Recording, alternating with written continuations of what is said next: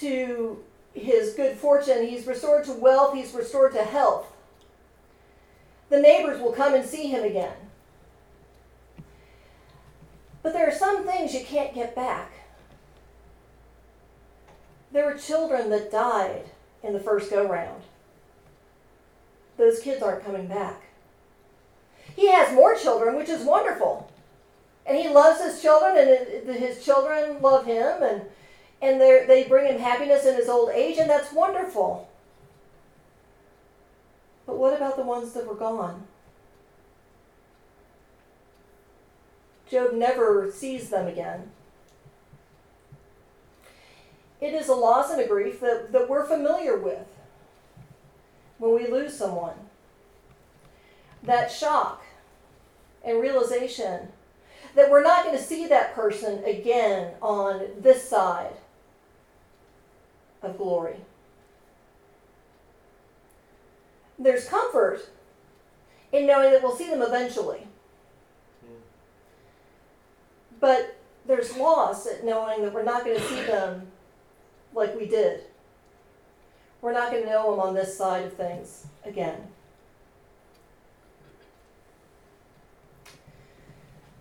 My uncle, my, my mother's youngest brother, passed away after a brief illness when he was relatively older but relatively young. He was in his 60s. 60s and 70s and 80s is, as I get older, the, those ages get progressively younger. the, the bar keeps moving. My dad is 80 now, and that's just not, that's not as old as I thought it was when I was 30. So he was in his 60s. My grandmother was in poor health. She was in a nursing home. Mind starting to slip. So they decided not to tell her that my Uncle Bob had died. Because one of two things was likely to happen. It was either going to upset her terribly that her youngest son had died, for no good purpose. She couldn't do anything about it. Or she wouldn't know what she was being told and would forget it immediately anyway. So no good purpose was going to come out of telling her. She died March of last year, March of 2020. I'm still trying to figure out the scene at the pearly gates. When my grandmother arrives to find not only her mother there, who she dearly loved, but her youngest son. I don't know how that works. It's the list of things I want to ask when I get there. Uh, I, I have a running list. I, I, Paul's got his own list. I've got a list for Paul. I got a list for things I want to ask God about. I, I've got I've got lists and lists of questions. Because it's okay when somebody dies, and yet it's not okay. We know that they're safe. We know that they're well. You, you know, if they were a believer, we know they're with God. We're, we're not worried about them in that sense. But we miss them. There is a gap where that person used to be. And that gap remains. So God is faithful to Job and does a lot to make things right for Job. He restores family to him, he restores neighbors to him. You know, Job had been, in, in Job's day and time, they didn't understand contagiousness when it came to disease. So basically, if you had something like a horrible skin disease, they just assumed you were contagious and you were isolated. And part of that isolation was because the assumption was that if you had something that bad, you did something wrong to deserve it. Which is what Job's friends kept telling him. God has to come into the mix and inform the friends that they're wrong. And they owe Job an apology. And Job actually prays for his friends. He is such a good man that he prays for the friends who are giving him such a hard time. And God is so impressed that God just overflows in blessings for Job.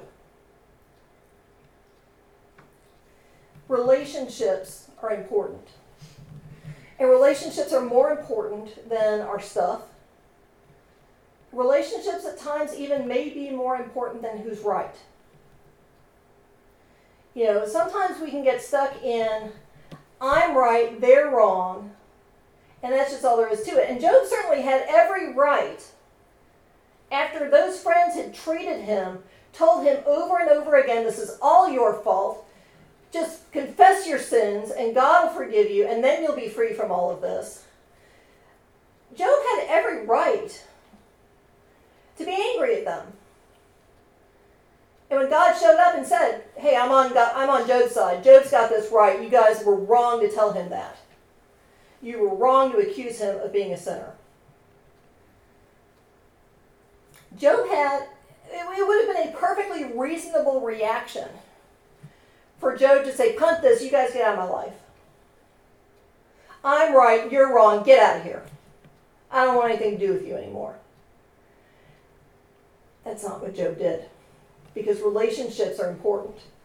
And relationships are more important than who's right and who's wrong. Now, you know, if you're dealing with somebody who has broken laws, who, who is a terrible, horrible, awful person, then, then you may need to adjust what I'm saying here. But if it's the garden variety, two people have different opinions on the same topic, then we need to think real hard before we go and break up relationships over that. It's part of what breaks my heart about what's going on in the church right now. A decision is being made that doctrine is more important than relationship. And that's not what I see in Jesus. And that's not what I see here with Job. Job's right. God said he was right. You know, most of us don't get that. You know, if we're if we're in an argument with somebody, we, most of us don't have God literally saying to us, "You're right, they're wrong." Job had that, and even Job doesn't say, "Get away from me." He prays for them that they'll understand, that they'll be enlightened, that they'll realize the error of their ways. He prays for them. What a model for us to pray for one another even when we've been done wrong. Even when we are sure in our heart of hearts that we're, we're in the right and they're in the wrong, what would it do if we prayed for each other? I think it opens the door for peace and reconciliation. And that's what you see in this last chapter of Job. You see reconciliation. And you know, it, it, it has a, a flair as you read it. It has this feeling of, you know, okay, this is the happy ending, and, you know, the, the movie fades to black, and the, you know, Job rides off into the sunset with his new family. It, it, it kind of reads that way, but I think when we read between the lines and think about, you know, try to put ourselves in Job's shoes, I think we realize that it, it's more complicated than that. But that the important thing to remember is that God is with us, even in the difficult times. God never actually abandons Job.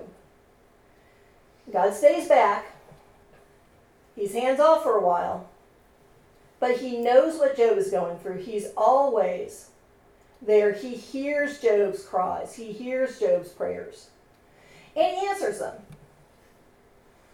Granted, he answers them out of a whirlwind, which could be a little disconcerting, but he answers them. And Job has a chance at a new start in life.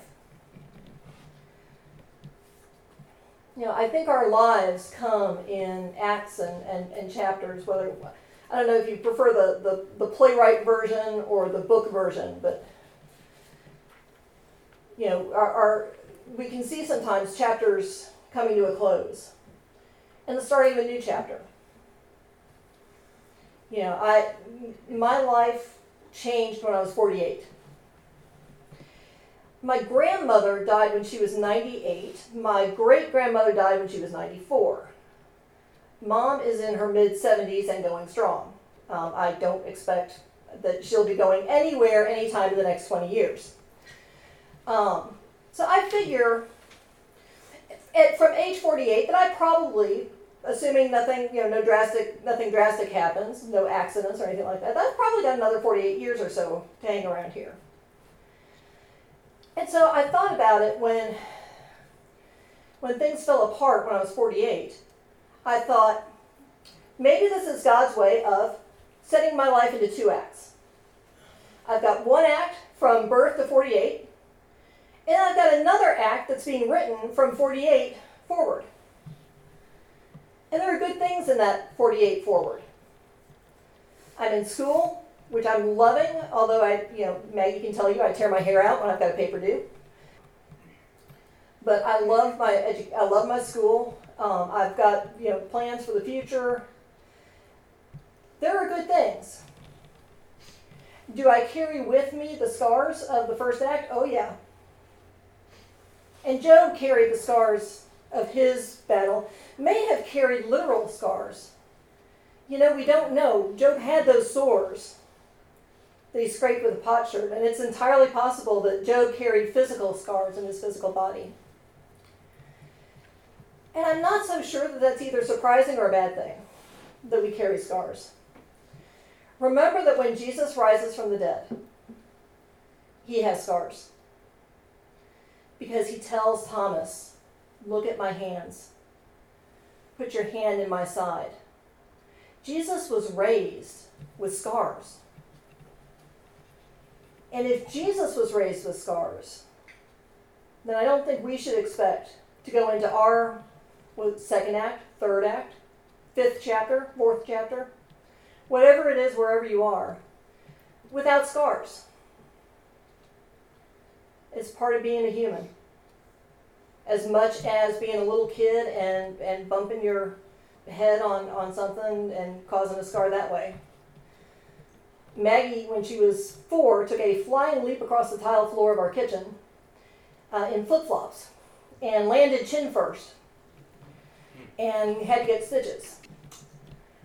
Four years old, it took six of us to hold the child down so that they could give her the shot to numb her chin. That kid can fight, let me tell you. She's got a scar from her early years. But it's a reminder of the little girl that she was, running everywhere. The fact that she keeps going from it, you know, it's not anything that keeps her, holds her down or holds her back, but it's a scar, it's a reminder of a story. May we see our scars as reminders of our stories. May we feel the comfort of God with us in the good times and the bad times.